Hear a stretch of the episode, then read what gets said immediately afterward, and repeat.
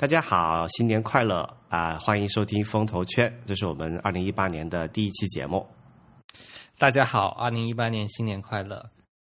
呃，今年的话，风投圈会有一些这个小的变化吧。那个，我们也把今年的计划给大家呃先同步一下哈。呃，今年我们会把风投圈的那个内容就是全部免费，然后也会在更多的平台上让大家更方便的啊收听到我们的节目。啊，但是我们的那个付费社群，就是那个以前叫小蜜圈，呃，现在改名叫这个知识星球的，还是将继续运营。然后我们会在里面持续的分享一些这个我们关注的啊热点啊、文章的推荐啊，还有一些讨论。是的，那个呃，我们在过去半年的时候尝试了一个风投圈特别季的一个做法，然后呃是内容的。呃，大的部分是收费的，然后只有前十分钟是免费。然后，呃，我和 Rio 讨论了一下哈，我们觉得，嗯，对于好的内容来说的话，我们当然是相信它有能够收费的这个能力。但是，好的内容由于收费还是不可避免的，让它能够覆盖到的受众减少。所以我们觉得还是要把这个好的内容，能让更多的听众能够听到，然后还有一个其实新的尝试是以前 Real 在呃跟 Lawrence 在做那个 IT 公论的时候都没有尝试过的，可能我们会把啊我们节目的内容放到国内的一些播客平台上。啊，Real 以前你们不放到国内的播客平台的主要考虑是什么？啊，其实也也放过一些了，但是主要是一个是比较麻烦，就是有太多这个平台了。然后第二个就是说他们会有一些什么内容审核啊。啊，就我们不太喜欢这个东西嘛，但是你考虑到大家的这个便捷性哈，那就是因为有些朋友去下这个播客平台的，那个就是那个就是就专用播客，他可能比较难以理解这个事情嘛，然后他也比较喜欢在像喜马拉雅这些平台上去听别的这个节目内容，那我们去给他多一个选择嘛。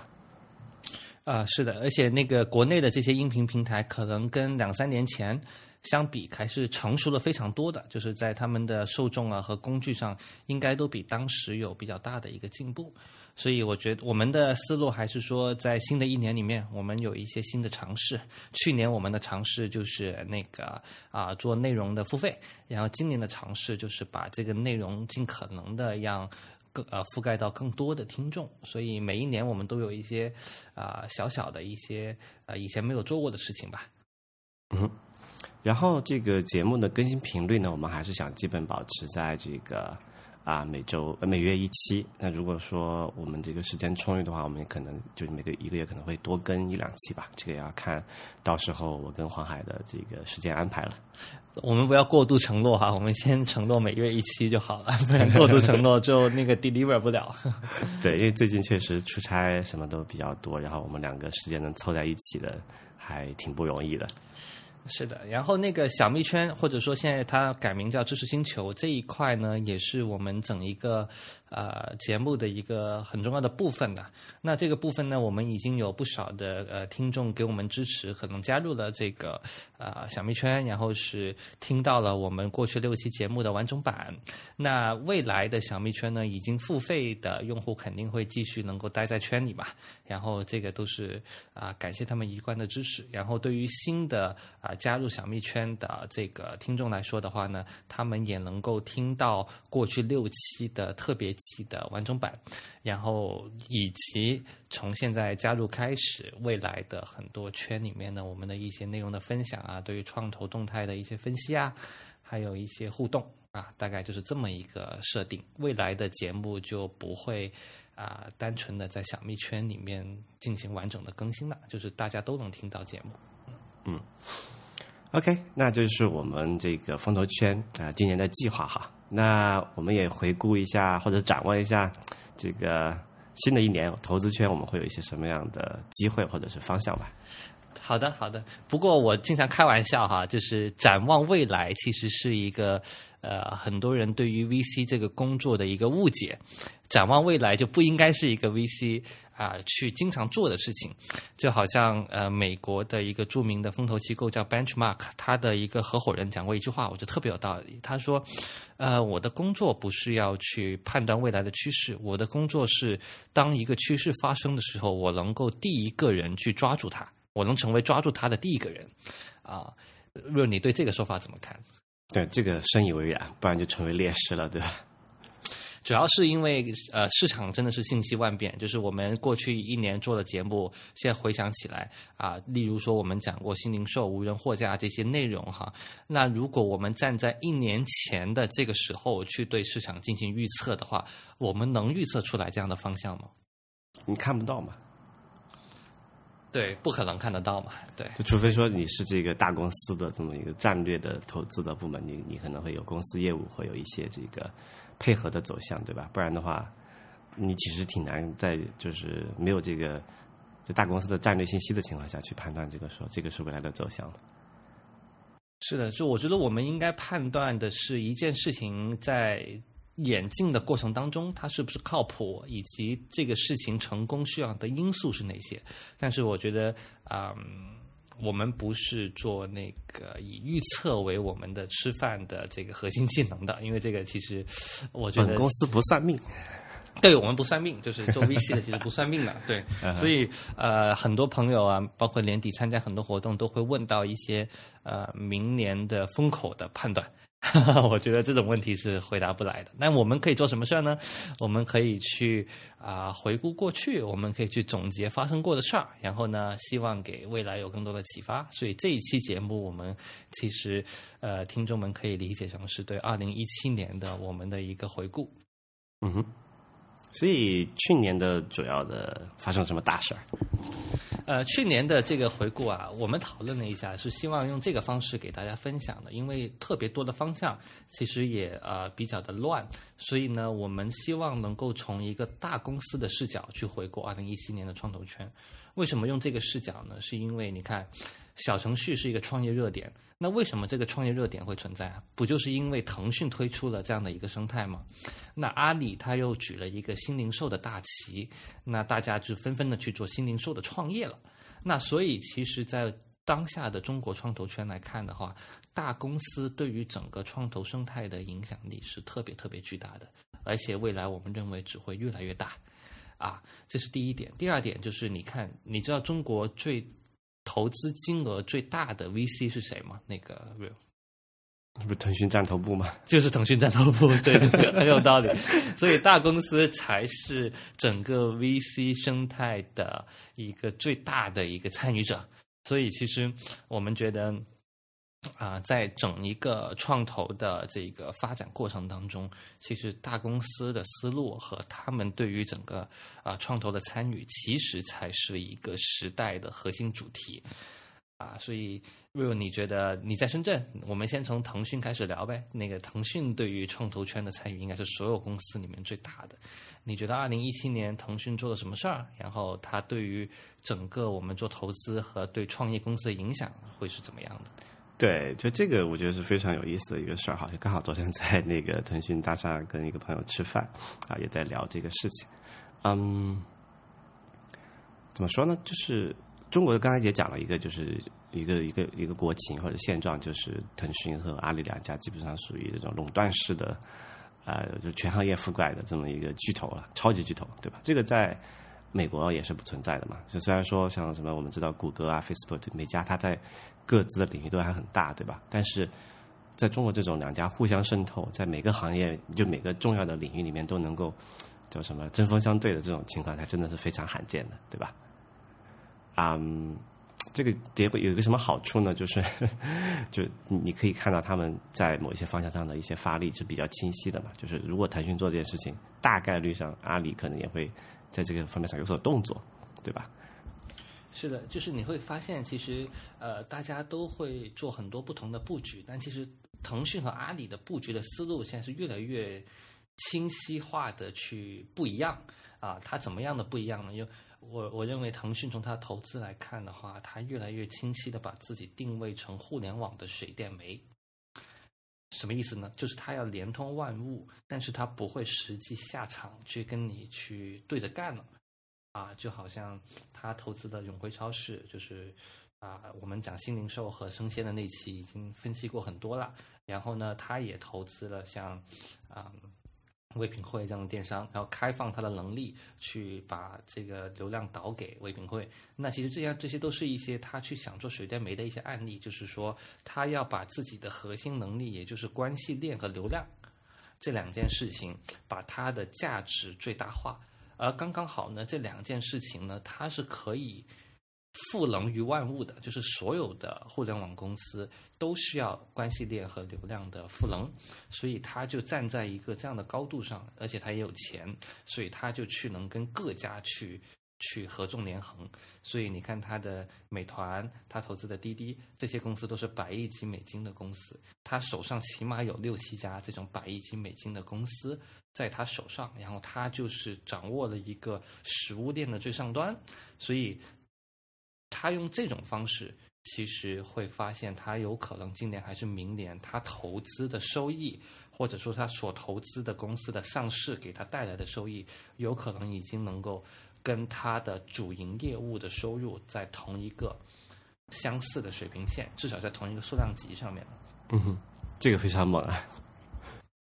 所以，其实我觉得他是把自己的这个战略的优势给用到了极致。这件事情，我觉得是，呃，他在二零一一年之后，他建立投资部之后想的非常清楚的一件事儿。然后你看，在呃与他相比的话，阿里的布局思路其实是有非常大的一个区别。阿里现在我们我理解，它越来越成为一家垂直整合类的一家啊投资公司。如果把它看作是投资机构的话，怎么说呢？你看他去投资这个。高新零售，高新零售其实就是大润发嘛，就中国最大的超市集团。然后呢，它还布局了很多线下的一些超市，例如像银泰这样的百货公司。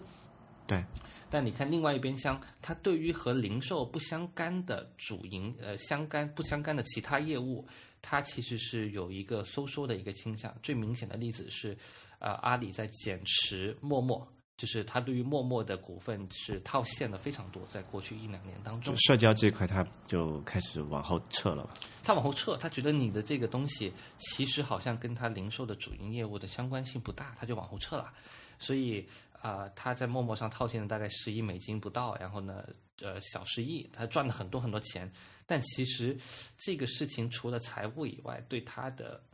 本身的主营业务的价值其实是没有太多的联动的。对，体量差太远了。对，所以其实阿里其实它越来越在投资上变成一个垂直整合的这么一个一个心态，就是说它去把零售的线上线下打通，然后把零售作为一个中国最大的行业去把它吃透。所以它和腾讯的这个赋能者的这个定位啊，我认为有了一个非常明显的一个差异。嗯。这个这个区别还是挺明显的哈，就是特特别是应该是在应该是去年的这个时候吧，阿里还在想在支付宝里面推社交嘛，你还记得那个他们的一些比较失败的尝试吗？是的，是的，我还记得，就是那那些尝试到最后就发现就是那个不靠谱。然后他其实那个时候的思路还没有现在这么清晰，他应该就是过去一年把这个思路给给给给清晰下来的。所以你看，其实两种不同的整合思路呢，它有一个很大的一个区别，就是说。腾讯是利用自己的核心资源去赋能别人嘛？阿里其实是更偏向于并购和整合，就是他一定要把它的生态版图 变大，他要把自己的版图变大。那腾讯说：“哎，我我不管你，我就只做我核心的呃社交链，对吧？”所以对，所以如果对你说你说，如果从这样的一个角度来说的话，其实腾讯对于创业公司来说是更友好的，他也愿意更愿意去尝试投资一些新的创业公司。嗯，对，没错。而且很多创业公司也会非常的依赖于腾讯的微信的获客。很多人都说流量红利没有了，那剩下的流量红利可能就只有在微信上了。Vivo 你怎么看？对，因为现在大家都在吼这个一个事儿，就为什么那个微信要推这个小程序嘛？大家发现去呃有一个说法，就是一个人手机就智能手机上面它装的这个应用的数量，常用的也就那么十几个，对吧？就现在有一个普遍的趋势，之前也有人大家有很多这个从业者观察到了，就是所谓的那些呃，就是超级应用以外的那些应用的那个下载安装都在往下掉。我们很开玩笑的说一句话：三年前看项目，呃，创业者都说要把公众号的流量往 APP 导。现在看项目，大家的说的观点是要把 APP 的流量往微信导。对，因为确实确实存在，就是这个，但我觉得这个是苹果需要想办法去解决的问题哈。就是一个是，呃，这个手机应用开发的门槛比较高，对吧？你作为一个就是在至少在中国，应该是在全球吧，你都要做两端，对吧？中国七成的是安卓用户嘛，你需要做安卓，然后你需要做这个那个呃 iOS，然后你要去等审核，要上各家的这个市场。其实对于一个小企业来说是特别，或者你对于中型企业来说都是不划算的嘛，因为你要养一个庞大的研发团队去做这种基础的，就是把这个框子做好，对吧？还不说业务怎么样。然后啊，腾讯腾讯的逻辑是说，哎，反正中国人都有微信，对吧？微信里面我直接啊开一个口给里面。过去在过去大家都搞过所谓的这个就是微信的这个 H 五的这种网页级别的应用嘛。但是那个体验比较糟糕，大家觉得还是还是要做那个 A P P 比较好一些。那现在发现，哎，呃，这个微信小程序就解决了这个问题，对吧？开发成本也很低，上架也很快，也不用等苹果那个墨迹的审核。然后就是包括像呃支付也不需要去跟这个苹果再抽一层，就都一切都很方便嘛，对吧？那其实它成为了一个呃在而且是横跨这个安卓和苹果这两套生态的嘛。那对于一个新起来的就不需要太利用这个手机硬件资源的呃这么一个项目来讲，其实绝大绝大多数项目这种情况对吧？只要信息类的啊或者这种就是就是这种呃工具类的吧，它都是这种特性。你不需要去想苹果怎么样，你不需要去想安卓怎么样，你就只需要考虑微信怎么样就可以了，对吧？那这也是为什么。就从这一个是看一下流量下，就是就是那个 App Store 的流量下跌，安装的下跌，然后开发成本也就是高企的一个情况下，创业者的选择，那自然是说我跑到一个更加啊泛化的一个平台上去做，那就是微信小程序的生态就这么起来了嘛。是的，小程序它更像是一个嗯微信的流量的承接器，就是它把流量承接到小程序当中去实现很多的功能，对吧？那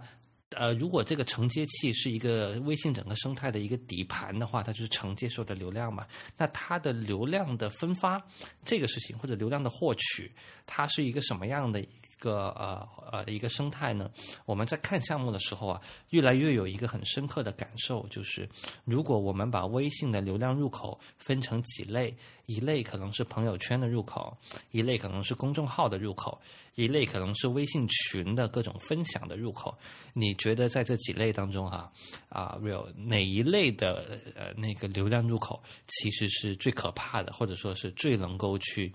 啊，帮助到很多创业公司的成长的群组吧，哎，这个说的太对了。其实我觉得群主的威力真的是一个让人非常觉得可怕的事情，而不是大家说的像朋友圈或者像啊公众号。我可以先分析一下为什么不是公众号和朋友圈啊，公众号的。优点其实，在过去的一四一五年的时候爆发的很厉害，那个时候的红利。但从今天来看，整个公众号的生态其实有一点点在平缓，甚至有一点略微的下降。我说整个大盘，那如果整个大盘在下降，而且很多头部的大号已经做成了，他们已经有几百万的粉丝，大号已经放在那儿了，所以对于新的一些项目，想通过。公众号去快速的积累用户这件事情变得越来越难了。嗯哼，那对于朋友圈来说的话呢，其实也是一样的道理。朋友圈的广告只开放给大型的品牌客户，它没有像 Facebook 一样让所有的客户。啊，很多中小型的广告客户都能够在整个信息流这个瀑布流当中去投放一些精准的广告，它没有开放这个能力，所以其实整一个朋友圈的生态对于流量来说也是很难去啊很难去大规模的去掌握的。那只有微信群，我们把一个微信群五百个人拉五十个微信群就两三万人了。然后微信群还能就通过每一个在微信群的人，还能够去诱诱导或者说触发他们分享，这个是一个裂变的过程。这个裂变的过程对于流量的转发来说就非常的恐怖。对，那刚好最近我们也在就是看一个项目，需要在微信群组里面去做一些这个就是教育和导流嘛。这个他们的活跃程度和这个对这个群组的利用，就是那些用户对这个群组的用来做业务的这么一个呃。呃利用程度吧，我真的非常令我吃惊的。是的，所以你看，整基于整个微信群，在二零一七年，我们看到过哪些项目在快速的崛起？我可以举一个项目的例子哈，叫做薄荷阅读。我不知道啊，Real 你有没有在朋友圈或者微信群里面看到过这个薄荷阅读的出现？就上期我们讲那个知识付费的时候，有提到过这个这个这个薄荷阅读。是的，所以就是其实这样的一个产品啊，它为什么能够在整个微信生态当中能起来？其实我倒不是很关注它读的这个英文原著究竟是怎么样去挑选的，它这个内容是怎么样的去啊打造的。其实这个是一部分，但我认为它能够迅速的起来，最核心的还是利用了整个微信群的打卡，还有群里面的这个设。交氛围对一个人形成某种习惯的这个氛围当中的，我们称为可能 peer pressure 也好，或者说 social pressure 也好，啊，这样的一个对于大家的这个分享互动的这个促进，然后这个因为为什么可怕？因为你受到这个氛围，你去分享，分享去。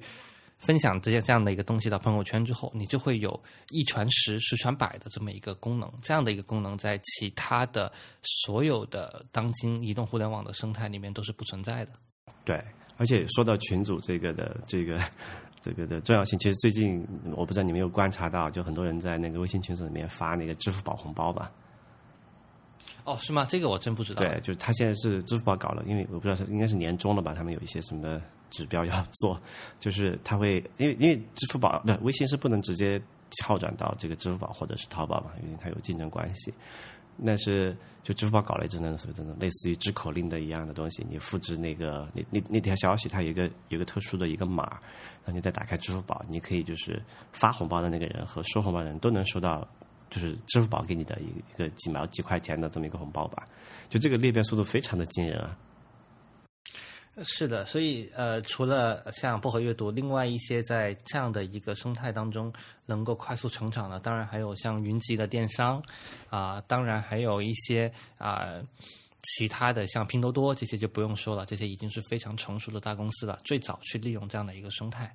所以，它从流量的一个转变和获取的角度来看呢，它是一个全新的方式。它不需要，它不会像以前一样是一个 ROI 的一个思路，就是说我投十块钱在百度上或者在哪个广告平台上，我能够获得一百块钱的收入，然后呢，我就不断的投放加大，然后我就能获得不断更多的用户。包括像 APP 的一个应用商店的流量的获取，都是基于这种投入产出比的这个逻辑。但整个微信群有一点点把这个逻辑给打破了，它的逻辑就变成说，谁能够用最低的成本去撬动用户的分享和社交的红利，那谁就能够可能以一个很低的成本能够撬动一大批的用户。对，那这样的一个逻辑其实是给了很多创业公司一个瞬间能够逆袭，或者说短期内爆发式增长的一个可能性。这个就像杠杆比率了，对，这这几年好多家公司其实都是靠这个杠杆起来的嘛，对吧？所以从电商到服务业的教育，再到最近有一个给啊爸爸妈妈教怎么教小朋友英语的，就是他们是教爸爸妈妈，然后让爸爸妈妈去教小朋友英语，这种跟母婴相关的这种啊。类型的服务特别特别适合微信，你会发现母婴类的东西，妈妈的传播力是非常强的，而且妈妈的痛点都是很刚需的，只要给他们一个什么东西，在微信里面很容易能传播起来，而且它付费能力和付费意愿都非常好。是的，是的。然后除了这个微信群以外，当然小程序是另外一个很很大的一个看点哈。对于腾讯今年的动作来看的话。不过我有一点还是没有想明白，小程序本身能够造就一批创业公司的崛起吗？那个 real 你觉得？你的意思是做小程序本身，还是说基于小程序来做业务？或者说，就是因为我们毕竟都是干投资的嘛，就我们要分析一个问题，可能我们还是要看说有没有一些新的公司能够就是依托于这个小程序这个浪潮，就能够从零到从无到有的能够做起来呢？我这个还。不一定吧，因为我我是这么理解，小程序虽然说它的体验很好，但是它在本质上是这个，你可以说它是一个就是过去那种网页版的 H 五应用的一个升级嘛。对的，对，所以我觉得在本质上它没有改变这个行业的这个 fundamental 的东西，就至少我还它没有改变流量分配，对就是说说白了，就我还没看到这一点，因为你你你理论上你小程序发到群里面和你发一个 H 五的链接，然后跳到呃你你就是在那个微信浏览器里面转过去，可以也可以调用支付接口什么的，对吧？就是我觉得这里面没有太本质的区别，但是确实小程序的不管在这个就用户体验啊，这个对用户的角度来讲是要好很多的嘛，所以有可能就是所谓的质变呃量变产生质变嘛，那可能真的会有一些人就觉得，那我干脆不要做什么原生应用了，对吧？小程序挺好的，那他基于此在做，但这样的话，他就把自己的这个未来全部绑定到这个腾讯的生态系里面了嘛。明白了，所以呃，小程序我也问了一下腾讯的朋友，他们对小程序的 KPI 是怎么看的？我我你你猜一下，他们对小程序是怎么定整个小程序作为一个他们的业务模块？这个模块它是怎么衡量它的 KPI 的？打开率吗？还是怎么样？不是打开率，是交易额，哦，是 GMV 交易额。所以这件事情给我的启发很大，是我觉得腾讯是希望把小程序看作是一个它把流量聚拢下来，最后产生交易的一个地方，就是因为它的体验更好了，嗯它按道理说体验更好会带来转化率更高，对对不对？对，转化率更高，那就说明我以前看到一个这样的页面，我都不想待了。可能 H 五这个又不好用，摁着摁着又不知道摁到哪了，所以我可能这个无论是我要去买一个电商的商品，还是我要去给一个知识付费，这些东西可能在此前它的转化率都不如在小程序里面。所以，小程序从这个角度来说的话，它是为交易来提供一个场景的。嗯，然后呢，所以如果我我明白了这一点呢，我就发现其实小程序可能不一定是一个随便说啊内容创业的一个好的一个方法。就很多人说我要在小程序里面去给啊、读者提供很优质的内容去阅读，嗯，那我觉得这个倒不一定是很好的方向。因因为这个跟张小龙对这个小程序的这个一个产品的定义有关系嘛，他就说是一定要啊，所谓用完即走嘛，对吧？他肯定是想它作为工具的属性要多过于它作为一个媒介的属性，我觉得。是的，是的，所以很多人觉得小程序有红利，去把小程序当做一个媒介属性去操盘，这个事情其实我是比较怀疑的，因为公众号本身就是一个有媒体属性很强的一个东西，所以我认为张小龙是一个不会去做两步走两步棋，而这两步棋的作用是一样的，这个是不太可能的。所以其实很多内容创业想借着小程序去打一波红利，这个事情我觉得是比较难的。那什么样的人去用小程序比较好呢？我认为是那种有两种可能性。第一种可能性是那个呃。去满足那些很轻量级 A P P 做的事儿，对吧？这个其实微信官方也一直说了，我要查个汇率，或者说呢，我要查个天气，我要查个那个呃快递的信息，这些东西其实越来越不需要去单独有个 A P P 了。这个轻量级的这种 A P P 的需求就完全就被它替代掉了。那第二个需求呢，就是对第二个场景呢，就是用小程序来承载很多。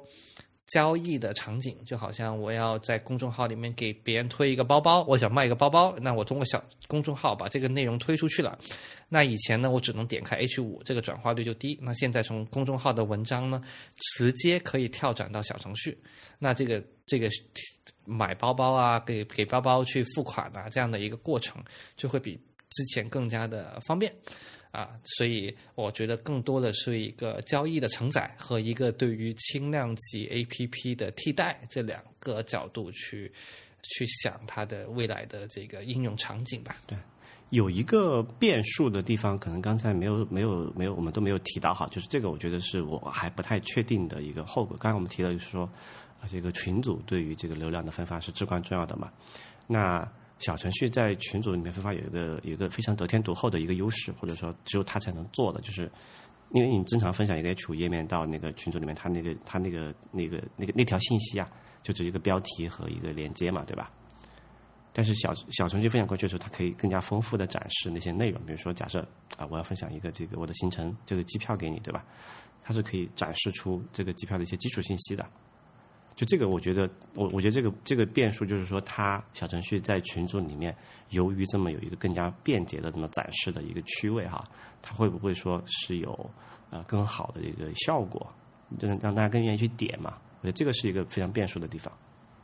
是的，就是一个都还是一个优化转化率的一个一个一个过程。嗯，对对，但就是我我在想嘛，就是如果说这个转化率的这个就是能够产生就是呃数量级的变化的话，那其实可能会导致后面很多啊做这个产品的人他在选择上会有比较大的这个行为的偏差。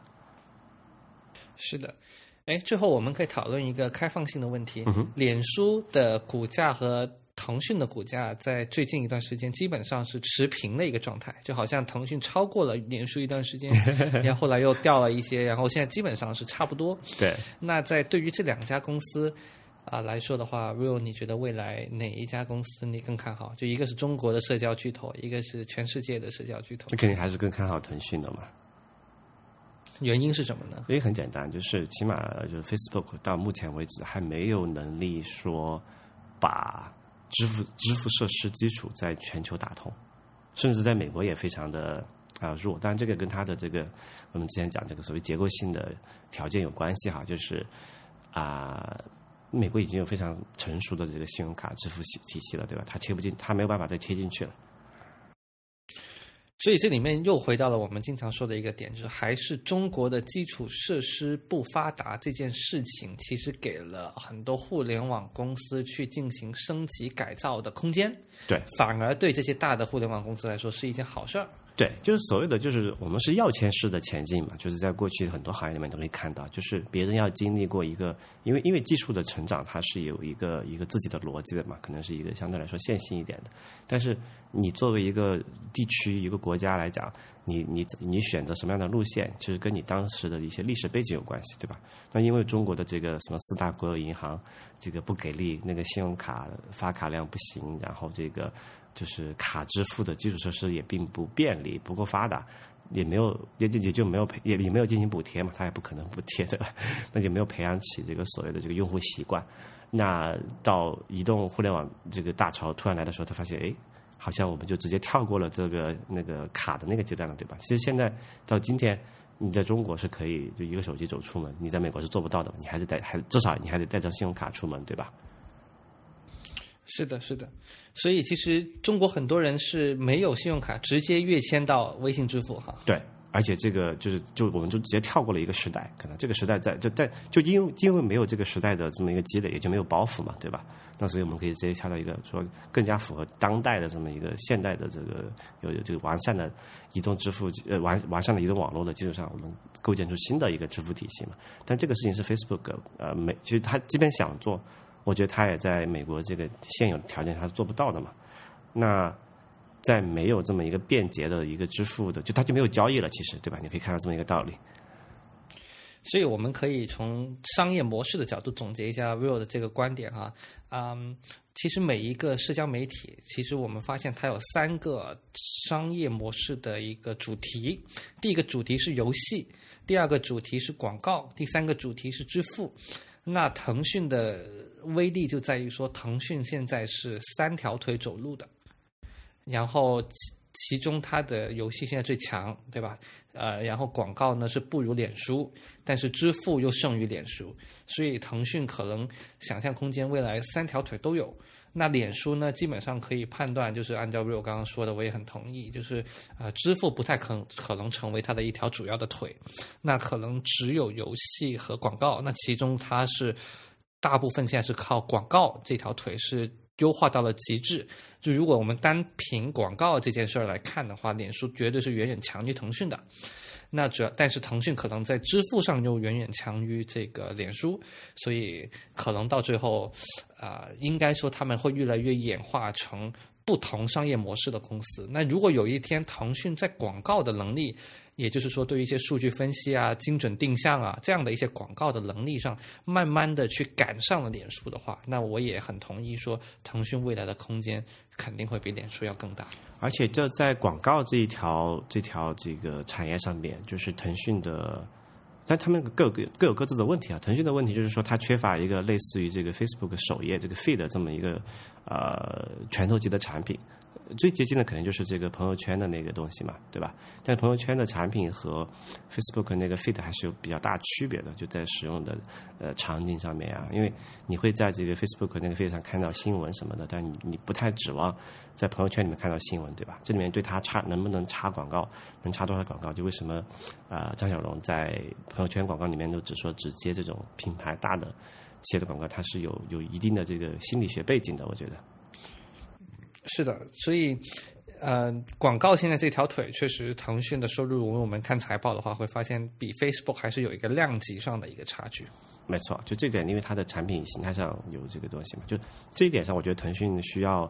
解决的是，就或或者需要考虑的就是头条的对他来说是威胁还是就是这么一个合作的关系？因为其实国内对应到这个 Facebook 首页可能比较接近的反而是今日头条，对吧？对，所以你看看战投部的同学是不是要去考虑跟张一鸣 聊一下？肯定已经聊过了，我觉得。对，然后嗯，Facebook 广告的最主要的问题呢，至少在美国市场上或者在欧洲，它的主要的几个大的经济区的主要问题就是它面临政治上的压力，对吧？特别是这一次他说这个，呃，就是，但这个不是 Facebook 本身。造成的问题啊，但是这个是因为这个，特别是美国还有欧洲的这个社会和政治形态导致的一个结果。那大家可能在监管层面会对它的这个广告的一些分发，还有这个就是这个这个这个就算法会有一些限制。那这会其实会影响到它呃未来广告业务的一个收益。如果它找不到一个更更大的、更新的增长点的话，我觉得呃中期来看，Facebook 的这个未来增长是比较比较比较存疑的吧。明白了，就是腾讯只在中国做生意的好处是，中国的很多的文化、社会、经济的各种各样的条件，其实腾讯是只要满足一满足的一次，它就满足了。但是 Facebook 可能要对不同的国家的各种各样的经济社会的条件进行，还有文化的这个特定的这个这个环境去进行相应的优化。那这个优化可能会是摩擦力肯定会比只在单一市场去做优化，这个摩擦力要更大一些。对。明白。那我们讨论完这个腾讯这一块的呃可能性以后，我们可以看一下和它齐名的这个巨头哈，阿里巴巴。那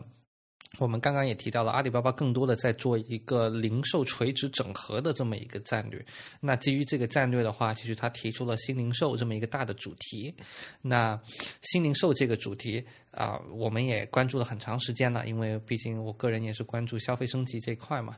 但是关注下来，我们会发现，其实零售这个行业是不是一个对 VC 特别友好的一个行业？其实这个问题本身就很值得去讨论。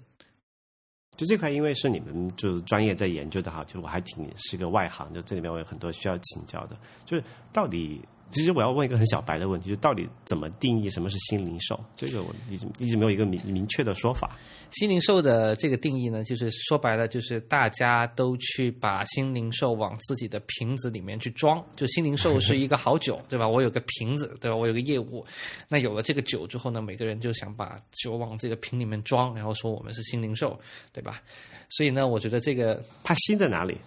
每个人都各取所需。那我可以去分享一下的，就是对这个新零售新在哪里的一些常见的一些定义，或者我个人觉得比较有价值的一些一些特性吧。不能说定义，因为定义就死了。那特性是活的嘛？那我觉得它的特性会有几件事儿哈。第一件事儿就是数据的打通。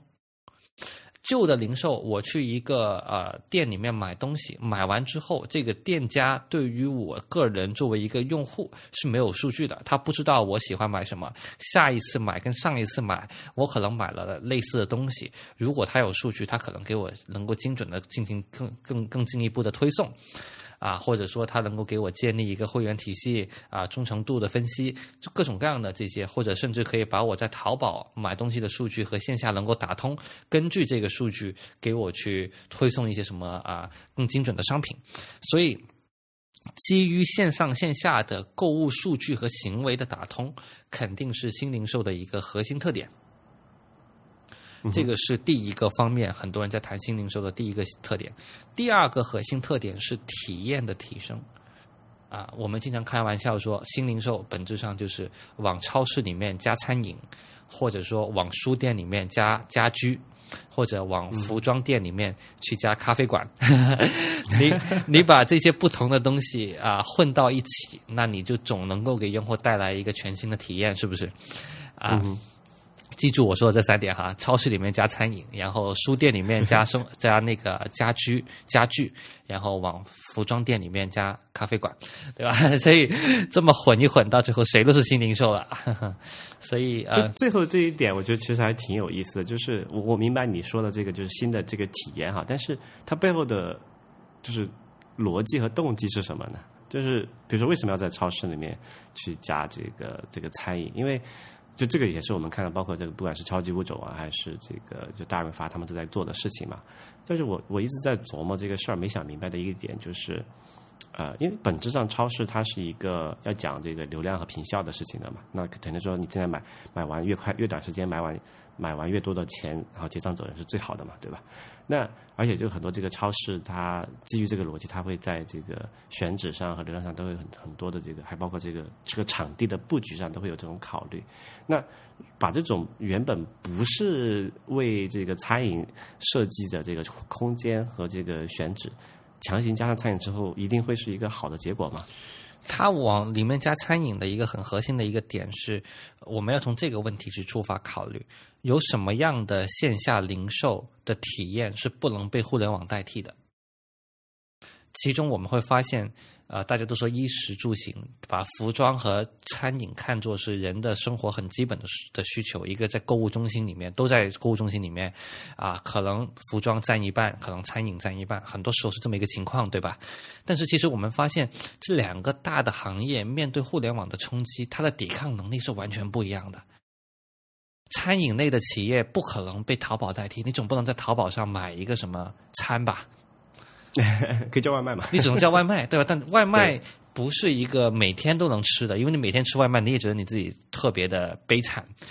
到周末，你总得去购物中心里面去吃一个一顿好的，或者说稍微改善一下，或者说你要啊在公司楼下，你得吃，总得吃个快餐吧？你总不能说每天都都叫外卖。所以，餐饮对于互联网是有天然的防御力的。这个防御力是体现在它的即时属性上，它是一个即时属性的消费场景。我必须现在饿了，我必须现在就吃。我还有一定的社交属性，就我一定要朋友聚会，对吧？这两个特性决定了互联网是不能完全取代的。但是如果你看卖衣服，你会发现，理论上来讲的话，我在淘宝上买一件衣服，可能比在线下更便宜呢。就同一个品牌，对不对？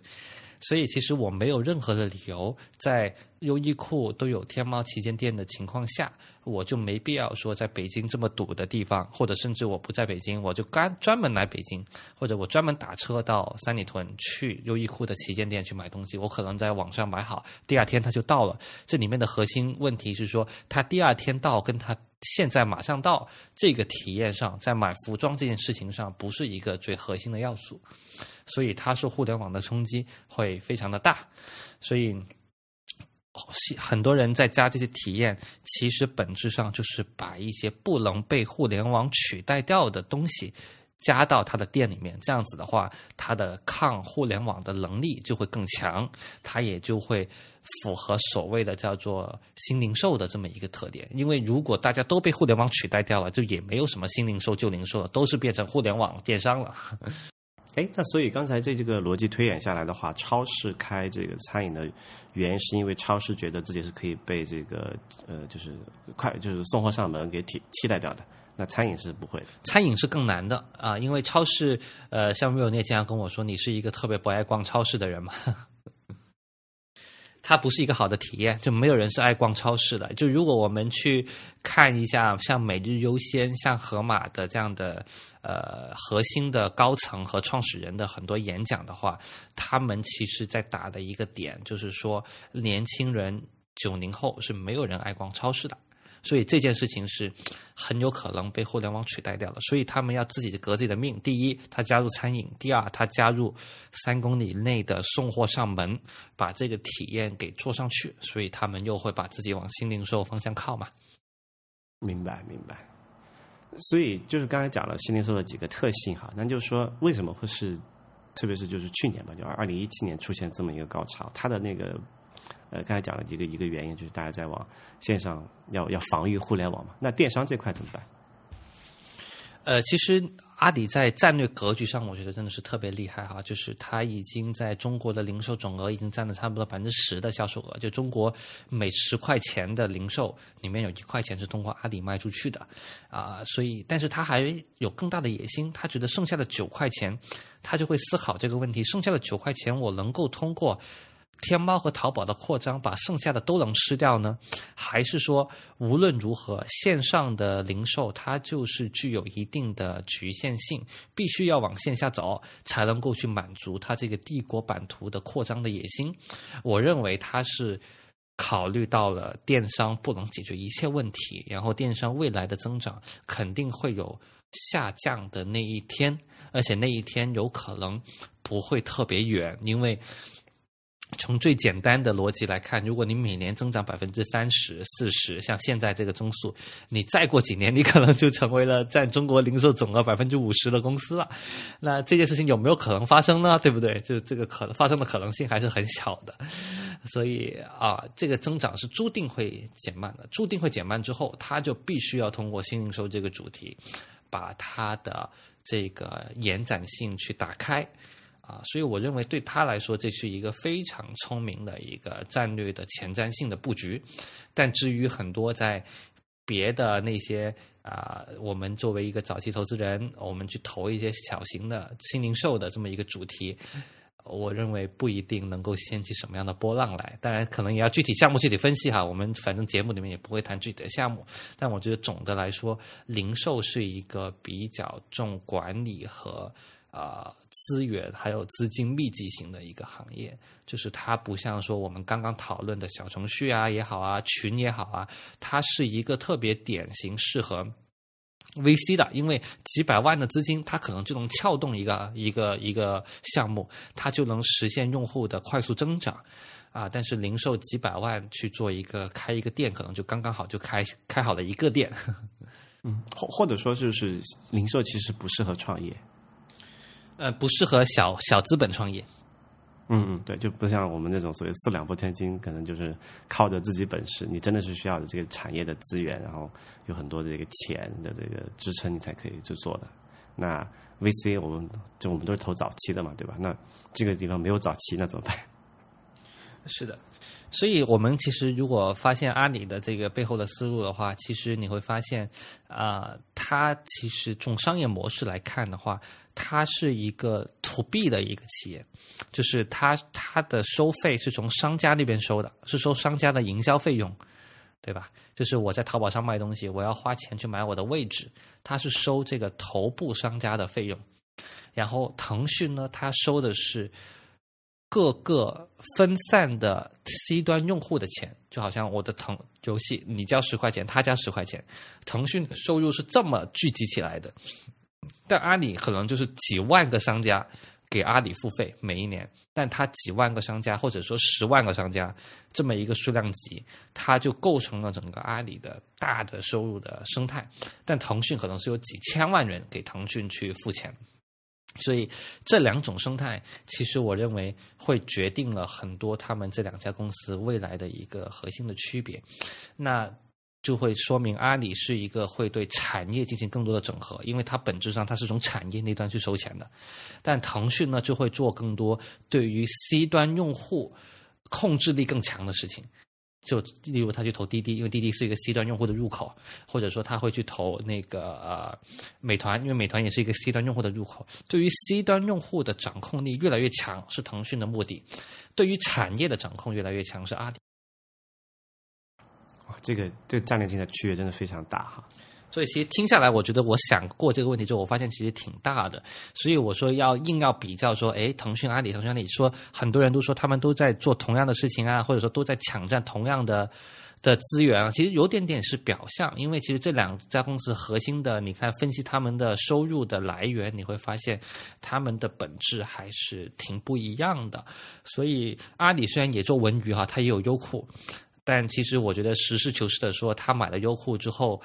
更多的是希望优酷来帮他的淘宝去导流，而不是说他去赋能于优酷。你想一想，是不是这个道理？但是帮不到吧？但是腾讯它的腾讯视频更多的是作为一个用户的触点，所以如果。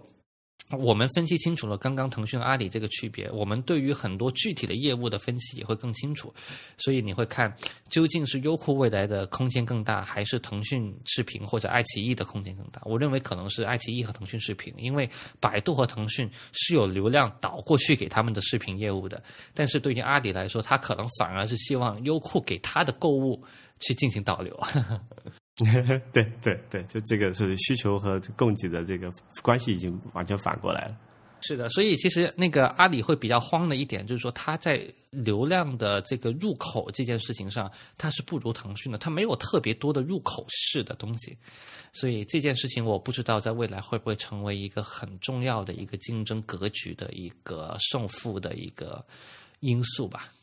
嗯哼。所以这也是他们交流的点嘛。所以你看，之前就是在他们今年定调到这个，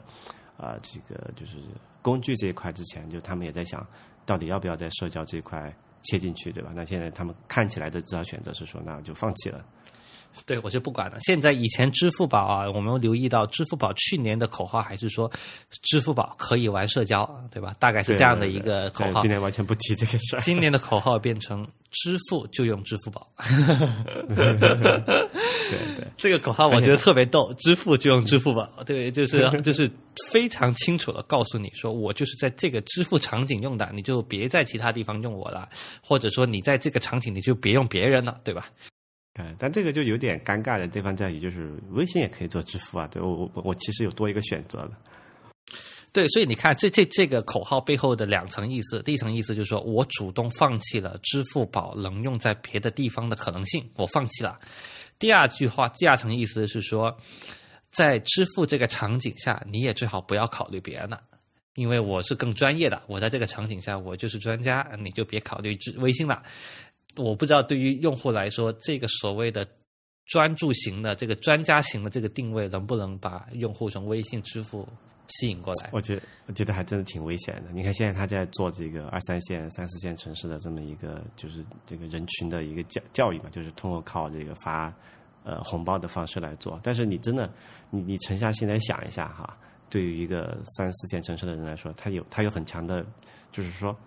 他必须得用支付宝嘛？其实不一定，但是他必须得用微信，对不对？就最终就是理论上，我可以手机上啥都不装，我装一个微信，我可以也可以在中国活得很好。但是只装支付宝显然是不行的嘛。所以这里面还是有点点劣势吧？我觉得是的，就是毕竟就是社交是一个所有人都用的，但是支付呢，这个东西是。社交那个 APP 也能满足，那我就满足掉就好了，就不需要专门搞一个支付，是吧？它只是一个功能，它不是一个，不是我要常常常停留的一个原因，对吧？好的，那对阿里大概就是我们的理解是这样的，所以其实阿里今年给这个创投圈带来的主题就是新零售，然后呢，这个主题呢，啊，我们之前的节目其实有更多针对具体行业和具体。啊，这个模式的分析，那今天其实更多的是对于一个宏观的一个一个回顾和判断哈。那下一个我觉得很值得拿出来提一下的公司是小米。小米今年可以说是大反转的一年哈，啊，一零二零一七年应该是大反转的一年，呃，估计明年能进入世界五百强啊，是世界上历史上从零到世界五百强中间时间所用时间最短的公司。对，所所以它这个一起呃叫一一落一起吧，应该说是已经先落再起的嘛，就到底发生了什么事情？啊，我我首先想说一下，就是它做很多事情啊，其实它有个滞后性。其实小米很多人说，哎呀，小米开了小米之家了，小米可能在布局新零售了。哎呀，新零售符合今年的主题啊，很好。但其实大家可能不知道，小米之家是二零一五年就开始布局的，他就开始说要去去成立的。今年其实是他开花结果的一年。没错，所以从这个滞后性来看的话呢，就又回到刚刚我们说，就是新零售是一个大的瓶子，大家都往里面装自己的酒嘛，所以不管是不是都贴着那个标签，都有就往那边贴就好了，对不对？就反正贴了我就能抢占话语权了嘛，就有人关注了嘛。你换一个新的名词，大家可能就不关注，对不对？所以，嗯，小米做了很多事情，我觉得是它的调整能力很强吧。它对于线下的重视，它的这对于出海的这个重视，我觉得这两件事情是一个。还有它对于生态链的重视，我觉得它是三驾马车也好，或者说它有三个重新找到了新的三个增长点也好，因为它以前是有一个在线上卖手机的这么一个红利，这个红利在一五年之后稍微有点减弱了，所以小米的受挫跟这个红利的减弱的关系很大。但是他又成功的找到新三个新的增长点：第一，线下新零售；第二，出海，主要是出海到印度；第三，生态链公司去布局一些围绕着手机周边的其他类型的一些电子产品。所以这三大新的增长点，其实又把这个想象空间给打开。嗯。刚才讲的那个小米之家哈，就是他当时面临的一个状况是，像就是 OPPO、vivo 两家都在疯狂的线下推嘛，小米它就走纯线纯线上，结果遇到发现，哎，线上好像卖不动了。是的，就是那个呃，你会发现线上卖手机，它毕竟还是一个啊，是一个存在的一个红利市场。那这个市场也被它吃的差不多了，就它也不可能靠这个东西做成中国第一，所以它就必须找到新的增长点。但这个其实我觉得不是最可怕的，我觉得在这三个新的增长的马车当中，最可怕的马车是它的生态链。为什么呢？这么说呢？这也是跟我们做创业投资结合最紧的一个一个一个环节。我们现在很痛苦的地方在于说，我要投一个消费企业，我必须得想一想，我会不会碰上小米生态链的一个企业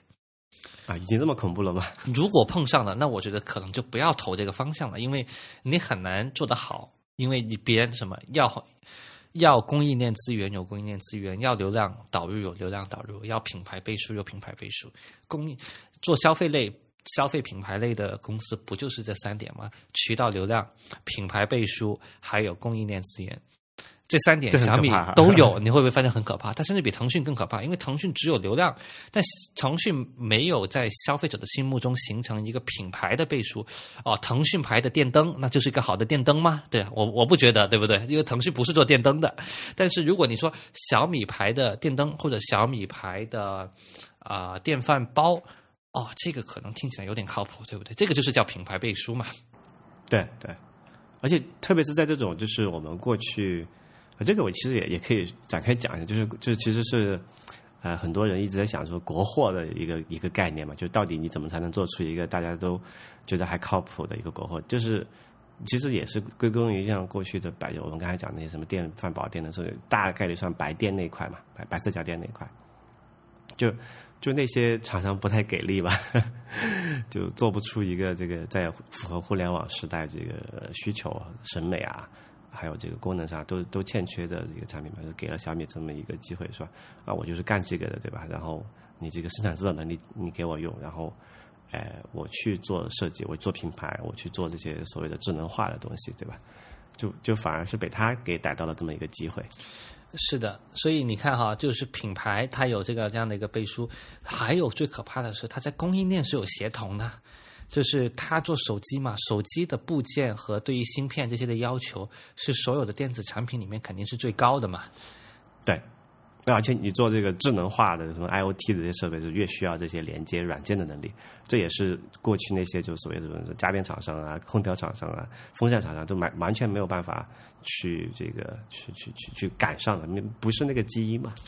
是的，所以如果我们说腾讯是在流量层面去赋能别人的话，其实小米就是在硬件层面，包括渠道层面、品牌和供应链这三三合为一的三个层面去赋能其他的硬件企业。所以它的赋能的形态和啊腾讯的形态呢是有一点点的在不同的领域上，但是它的核心逻辑，我认为它做供应的核心逻辑也是一样的，就是把我的东西。赋能给你，然后你可以为我所用，那大家一起来赚钱，就打打造一个生态。嗯，说到这里，其实我觉得“生态”这个词大家都用的非常多啊，尤其是贾跃亭在做乐视的时候，经常说“生态化反”，对吧？说的大家都不明所以。但其实你 你你你看，正儿八经的，我们思考这个这个呃，什么叫生态？能在中国能做成生态的企业是非常少的。对啊，我们看到小米，我们看到阿里，我们看到腾讯。哪怕是我举个例子哈，今日头条和滴滴这两家公司有没有做成生态的能力呢？嗯，没有，太太窄了。就是为什么他们呃虽然估值也很高哈，也几百亿美金的公司，但是我们也同意认为说它不是一家能做生态的公司。这里面的区别是什么？我觉得我们就要看一个判断标准，它有没有赋能于其他创业公司的能力。就输出了什么？它输出了什么？它能给其他人带来什么东西？如果你带不来的话，你就不是生态，你就是一个自己很强的一个东西，对吧？因为你看今日头条，它是不能赋能于自媒体的，因为自媒体在今日头条上是拿不到流量的，它是纯粹算法推荐，我看完都不知道是哪个媒体的。所以，但是腾讯的公众号就赋能了非常多的自媒体，你看。然后小米就赋能了非常多的生态链的这种消费品企业。对吧？所以，嗯，对于啊滴滴来说的话，它也赋能不了，它只能把别人打死，或者说它只能把别人给兼并过来。所以，能做生态的企业，且不说它当下的这个影响力有多大，它在未来来说，它的可能性和它的格局，我认为是会更高的。在这个层面上来看，可能某种意义上来看，能做生态就能到千亿美金，不做生态可能到五百亿美金，可能随便说吧，这个数字是，但是。但大概就是这么一个意思吧，因为所以我们做早期的时候看到很多生态链企业，我们也发现比较痛苦的一点哈，也可以坦白跟大家分享。如果小米不投，我还真不敢投。但但他投了，你也不敢投，就很尴尬。但他投了，估值可能就翻个五倍十倍，我也很难投，所以就是处于一个很尴尬的一个局面。嗯哼。所以那个，如果你能理解为什么那个小米不投，我也不敢投吗？就原因很简单，小米不投我不敢投的是，因为通常这样的团队，他可能在品牌能力上会有一点欠缺。如果没有小米的加持，他可能不一定能够靠自己的能力获得很大的用户的基数和用户的传播上可能会有一点点局限。但是，一旦有了小米这一块补全了之后，你会发现啊，这样的团队他可能通常是很扎实做产品的团队，他在产品这件事情上就保证了这个质量的稳定性。所以它就真的是跟小米生态化反了，就是这个词真的是可以这么用了。我觉得 它真的化反了，因为没有这个东西，它化反不了的话，谁知道你这个企业在做什么呢？因为如果你要单独干一件事，你必须得每一个链条你都有能力，你才能干成啊。你要卖一个啊，像你卖一个，像随便举个例子哈啊，那个移动电源对吧？如果你没有这个东西的话，那你的电源再好，你又怎么跟别人说呢？别人又为什么会信你呢？对对。这个品牌的真的非常非常重要，特别是对一些新兴的这个东西来说，你没有品牌是基本上消费者是不会买单的。所以你看哈，就是啊，我们投的公司里面，其实为什么很偏零食类的？其实也有一个原因，就是零食类跟这些大公司离得最远了。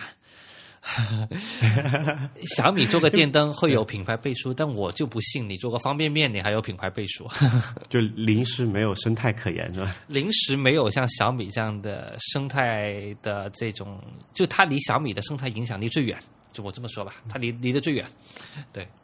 主要我觉得它也就是零食这种比较简单嘛，它不需要说。所谓的什么什么体验啊，什么软件就好吃就是好吃，不好吃就是不好吃，对吧？好吃就好吃，不好吃不好吃。对，然后小米对它的背书比较简单一点，背书会最弱一些，因为大家会定义成你是一个做电子类的，可能勉强的。他们现在背书像九十分这样企业，可能很多用户也会买过，卖旅行箱的啊，卖的特别好啊，我个人也觉得还不错的一家旅行箱的企业。